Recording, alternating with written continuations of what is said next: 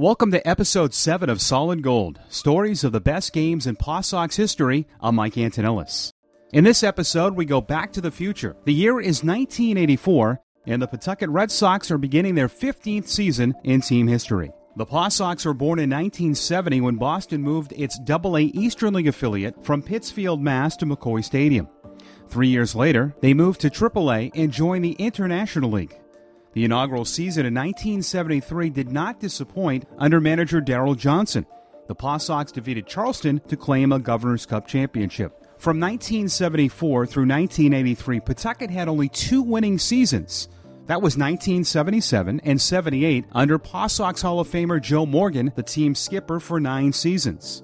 That was about to change in 1984 under second year manager Tony Torchia. It was not easy for Torchia, taking over from Morgan Former Paw Sox general manager Lou Schwechheimer, who began his tenure with the club in 1978, recalls the changing of skippers. That team, it had some characters. It was a little bit of the changing of the guard because Joe had been our manager since the day I got there and long before that. And so Torchia was new. He was the rising star in the organization. And some of the players that had been with us for years were now no longer with us. A familiar name in the 84 club is current NESN analyst Steve Lyons, who played in the major leagues with the Red Sox. Steve was a big fan of the new manager. He was an excellent manager. Back in the days, the Red Sox was an old school organization. They took a long time to catch on as far as pitching coaches and infield instruction and outfield instruction. But he was a great instructor. He told me a lot of things, especially when I was in instructional league, was the first time I ever met him. He knew the game. Lyons, who had that unique nickname, was a key cog of the 84 club. Schwechheimer recalls the young core and a few famous names in the rotation. There was this new, younger group of players, highlighted by Psycho. Steve Lyons was our third baseman, and he was a little goofy then, athletic, reverent, carefree spirit. Pat Dodson was our big first baseman, Mark Sullivan catching, what I remember about that team coming out of spring training wasn't the fact that Chico Walker and Graham, some of the great everyday players, it was our opening day rotation. In 84, we come out of spring training, and it's Roger Clemens, Oil Can Boyd, Al Nipper, and Steve Crawford. I'm thinking, that's a pretty good rotation. And then by May, they were all in the big leagues. Steve Buckley of The Athletic has covered Boston sports for over 20 years, but in 1984 he was covering the International League's Maine Guides for the Portland Press Herald and has fond memories of the 84 Paw Sox. I remember a lot about that team. I, mean, I could talk at great length about that. Steve Lyons, Dave Malpaso, Kevin Kane, George Mecerod.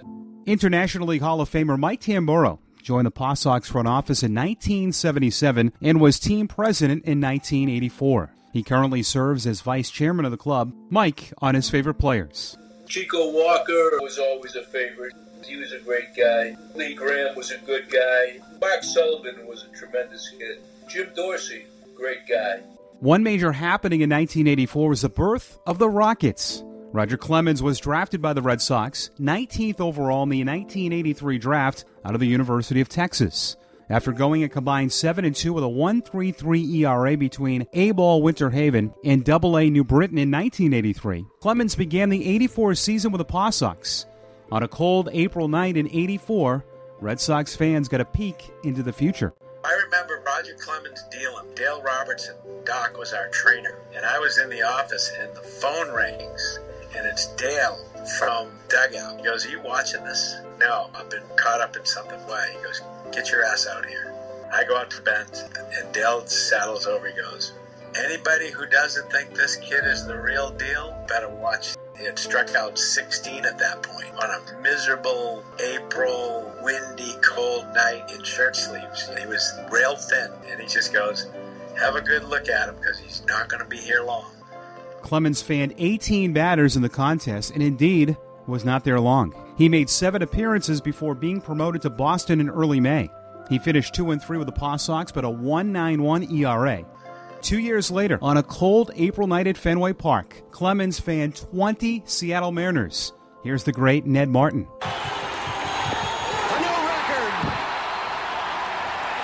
Clemens has set a major league record for strikeouts in a game 20. After losing so many great pitchers to the big leagues early in the 84 season, Paw Sox struggled to regroup for a while. Ultimately, it wasn't a banner season for the club. They finished fourth overall in the International League at 75 and 65, seven and a half games behind the Yankees affiliate, the Columbus Clippers. But Torchia's club got stronger as the season reached its end, and they just squeaked into the IL playoffs, earning the fourth and final postseason spot.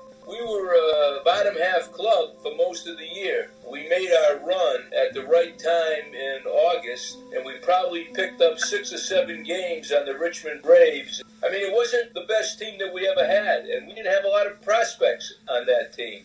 It's just that they came together at the right time, and they had a will to win. Columbus closed out the 84 campaign with the best record in the International League and would host the first two games of the first round of the playoffs.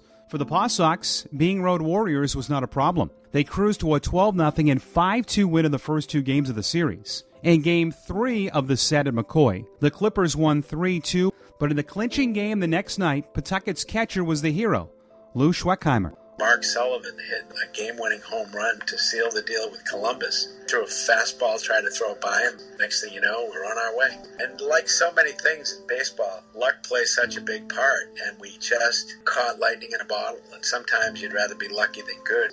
Sullivan hit just 204 during the regular season, but had 15 homers and 63 RBIs in 116 games with the Paw Sox. Mark's dad, Haywood Sullivan, played for the Red Sox in the 50s and was Boston's owner in 1984. Steve Lyons on that dynamic. Mark takes a lot of crap about that. Mark was a good player. Eventually got out of the Red Sox organization. Mark Sullivan's a way better player than what was thought of him because his dad owned the team. The Paw Sox took the series thanks to Sullivan's walk-off blast in a 4-3 10-inning win, and they were on their way to the Governor's Cup Finals. It was a big upset against the rival Yankees' top farm team, says Tamburro. Beat Columbus, who was the first place team in the first round of the playoffs. Maine ended up in second place. We finished fourth. Columbus finished first. They are our grandparents, and in many cases, our mom and dad. They're our neighbors, and today, millions of older adults sit isolated in their homes. As your neighbors, we at Cox remind you to reach out to them. One call, one text, one video chat a day can make someone's day. Social distancing doesn't mean social disconnecting. Cox encourages you connect with a neighbor, family member, or friend. One call a day. Let them know they're not alone. This is a message from Cox, bringing us closer.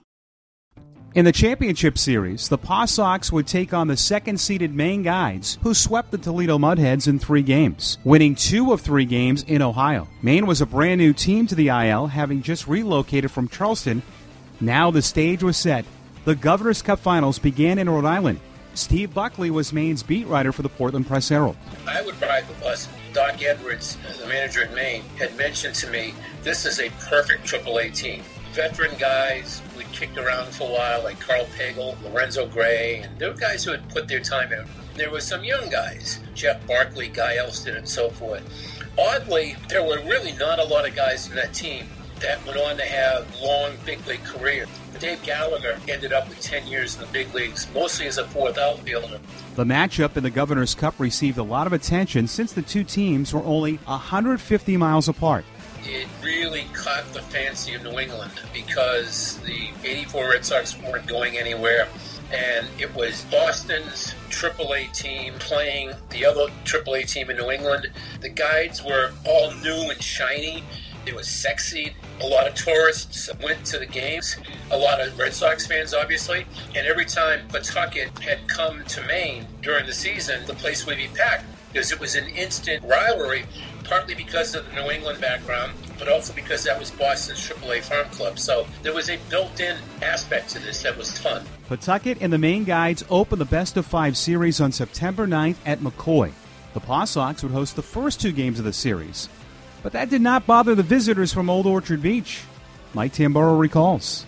Maine came in here and beat us the first two. So now we're going to Maine behind two games to none. I think all of us expected the worst. Maine was kind of our sister city, and they had just built a new ballpark up in Maine. And, you know, they came to McCoy and just kicked our butt twice. With no days off during the playoffs, the teams headed back north for what could be a championship clinching game for the Maine Guides on their home field called the ballpark.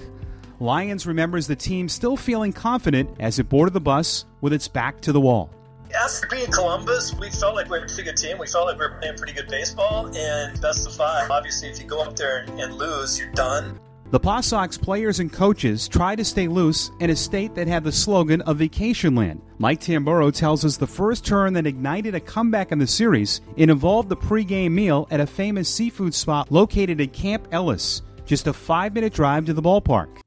We went up there just to have fun, and I remember we took the team out to eat at a place called Wormwoods before game three, probably about 2 o'clock in the afternoon. Everyone's kind of feeling, well, what, they got nothing to lose. We're probably going to be going home tonight, so let's just relax and enjoy ourselves. So, some guys might have had one or two. I won't tell you what. We had this big party at Wormwoods, which was a seafood place on the water. And I'll tell you what, they rolled out the red carpet. I still have gout because of all the seafood I ate. And it was unbelievable. But we had to check out the next morning because if we lost, we're driving back home to Pawtucket. And so we had this huge party. Wormwoods was a classy place. It was a comfortable place. Great atmosphere, great food, great prices. So a lot of the teams went there.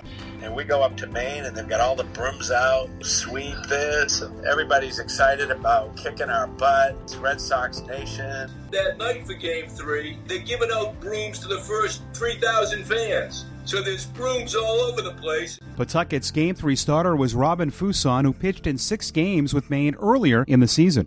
Robin Fuson, who had started the year with the Cleveland organization, pitched for Maine. We had claimed him off waivers in the middle of the season during a ball game at McCoy in between games of a doubleheader. So we started one game in one dugout, played the second game coming out of the other dugout. And he ended up being the pitcher who led us to a win in game three. Fuson was brilliant in Pawtucket's 5 2 win to stay alive for another day. So now it's on to game four and the pregame ritual Stay Alive a trip back to Camp Ellis. So now we're down two to one. Now we have life. We go back to Wormwoods at two o'clock in the afternoon. Sit in the same seats, order the same meals, have the same drinks. Ben, every day, we won the first game in Maine, and he said to everybody, order the same thing, sit in the same seat, and if you had a drink the day before, have a drink today. And so guys like Lyons are having, I don't know, margarita. It was kind of like long before the 2004 Jack Daniels salute by Kevin Millar. After the second Wormwoods meal, Pawtucket grabbed a 4 2 win behind the stellar outing by Mike Rochford. Maine had a 2 0 lead in the home field advantage. Now it comes down to a do or die game in the Governor's Cup finale. Steve Buckley on the mindset of the guys. I'm guessing they would have been a little tight. You have to understand that I think some of the players were nervous because Cleveland had promised they wouldn't make any September call ups until the series was over. Mondor and his Paw Sox decided they couldn't mess with success. So it was back to the same place before the game, and the Paw Sox would go with a starter who had a 6.49 ERA during the regular season. So game five comes at 2 o'clock. We go back to Wormwoods. Everyone sits in the same seats, eats the same meal, drinks the same drinks. Now game five. And we're out of pitching. And George Mecerod, who was really an up and down player, split the year between Pawtucket and AA New Britain. But he was pitching against Jerry Reed, who would go on and pitch in the big league, mostly for the Indians. So the fact we had made the great comeback, we still were facing probably the league's best. What I do remember about George was that he was a bulldog. He was sort of a quiet guy, but he was a, kind of a hulking, strong, big right-handed pitcher. He had a great sinker, threw a lot of ground balls. All we had to do was make the plays. We were thinking we were okay with George on the mound. Remember Ben going, our lives depend on George Mecerod. And nobody knew who George Mecerod was except us. And he had a huge heart and he just laid it all out there. Hi, I'm Ed Madeira, CEO of East Commerce Solutions. At East Commerce Solutions, we've been providing merchant services to businesses throughout New England since 1994. At East Commerce Solutions, we provide point of sale systems, credit card processing, payroll services, and gift card programs. Give us a call at 1 800 527 5395 or visit us online at eastcommercesolutions.com. East Commerce Solutions, we are your local merchant service provider. Have a great day. So it was time for the winner take all Game 5, Thursday, September 13th, 1984, in Old Orchard Beach, Maine. The Paw Sox had the momentum as they looked to secure their second ever Governor's Cup title. And that momentum carried over as the game got underway. Pawtucket built an early lead on a homer by Lyons, a man not known for his power. I hit that home run, and the strange thing about it was, as the ball went out of the park, I knew that I had touched first base, but I was kind of watching the ball at the same time, so it looked funny. I hit left-handed, so the ball was going over the right field wall, and it was close, kind of skimmed over the top, and right about the time it was going out of the park, I was getting to first, and I kind of stumble stepped there, and I got all the way to second base. And I thought, I am not going to get screwed by someone thinking that I missed first base. So I stopped and turned around and came back and retouched first and then went again on the home run trot because I knew it looked bad. I knew I touched it, but I just didn't want to get screwed on that. I just didn't want to have them appeal and have the umpire call me out. That'd be brutal on a home run to get called out for missing first base. The home run counted and Lyons gave Mecerod a lead to work with. The unheralded righty began to cruise through the Maine lineup inning after inning. He held the guys off the scoreboard, and the 1 0 advantage lasted through six. Here's Mike Tamburro. Mark Sullivan gets a broken bat single. We go ahead 2 nothing. I mean, it's an extra run. You're still not comfortable. It's a tight game. A pitcher's duel. Mecerod tossed another scoreless frame in the bottom of the seventh, and his legend began to grow. His offense continued to add to the lead. Paul Hundhammer hits a home run. It's a 3 0 lead. Now you're starting to feel like something's going to happen here. Mecerod hurled seven and two thirds shutout frames, giving up just three hits in what was one of the most clutch performances in Paw Sox history. With two outs in the eighth, Torchia finally went to the bullpen as Mecerod gave way to closer Jim Dorsey. When you walk in our little wall of fame out in front of the clubhouse in McCoy, and you see that picture, Mecerod beaming from ear to ear, that's a kid that'll take that performance to his grave. Hmm. And it couldn't happen to a nicer guy. Truly one of the all-time good guys. Jimmy Dorsey comes in and just closes the door. Gets out of the eighth, gets through the last of the ninth, and the Paw Sox win the Governor's Cup. Dorsey recorded the final four outs. History made by the Pawtucket Red Sox. The lowest seed in the playoffs had won the Governor's Cup title, capped off with three straight wins in Maine to seal the deal. I just remember the guys just going crazy surrounding Dorsey on the mound, and they presented us the Governor's Cup at home plate. And Harold Cooper was the league president. He was ill, so he couldn't make it. So Jordan Kobritz, the owner of the Maine club, had to present us the Governor's Cup. Everyone was going crazy. We had won the championship the year before in New Britain, so I had been involved in a championship before. So this wasn't my first, but it was no less special. Great time. It was a great team we all got along on that team. It was a pretty close knit club, and we had a lot of fun, and, and we let it out that night. After the game, Mike Tamburro didn't stop the tradition. That was truly the MVP in Maine, right, Steve Lyons? Sure that wasn't me. Wormwood, it was brilliant. I've tried to talk to people to find out if it's still around because it was a rustic, kind of rickety place when we were there in 1984. So fast forward more than 30 years. I mean, geez, you know. It could have gotten washed away by the surf by now. The people in Maine just shaking their heads. They just can't believe it. Our crew is going crazy. I don't even know if they took showers, but we went back to Wormwoods, sat in the same seats, ate the same meals, and drank like a son of a bitch. Jordan Kobritz on the Maine Guides. And I remember Jordan taking Ben, Mike, and I to Wormwoods. We had a big team party after, having beers and having seafood. And he goes, I got to show you this, man. I just got to show you this. And we walk upstairs to the second deck, and there's the royal blue and navy blue balloons on every single table. They had a big celebration party for the Governor's Cup celebration. 300 place settings all set up, champagne at every table. And Jordan just looked at it and he goes, You son of a bitches. the 1984 Governor's Cup Championship was one of the key moments in team history that built the Pawtucket Red Sox brand. The players knew how much this meant to Ben Mondor, Mike Tamburro, and the city of Pawtucket. Ben Mondor, just an amazing guy, and Mike Tamburro, who was with him, they were great. We were so happy to win it for them. And we had a kangaroo court and all that stuff. And we had this one kangaroo court towards the end of the season. And we saved the money because we're going to have a team party at the end of the year with whatever money we got from the kangaroo court. Back then, none of us were making any money, so the fines weren't a lot of money. You didn't get a guy in from third base with less than two outs, it cost you two bucks, right? So Ben and sat in on the last kangaroo court meeting that we had, and we had raised like 1100 bucks throughout the course of the year to have a team party. And Ben sat in on the meeting, and we fined Ben five bucks for being late to the meeting. He looked at us when it was done. He says, "That what you got? 1100 bucks? Now you guys go have a party." And it, that was amazing. We about fell off our chairs. That was just the kind of guy he was. You remember there's a special quality to championship teams when you all share the ring at the end of the year that was forever ingrained as part of your baseball journey. So that 84 team was the first ring I ever won, was a part of. I treasure that one as much as anything. It didn't match the longest game or the Fidrych matchup, but I think what it did is the credibility it created for the franchise to be able to have that as the third great event in four years solidified the franchise. And from that point on, we began the process of becoming one of the most respected clubs in the industry. For Solid Gold, stories of the best games in Paw Sox history, presented by Cox Communications and Sports Radio WEEI 103.7 FM. I'm Mike Antonellis.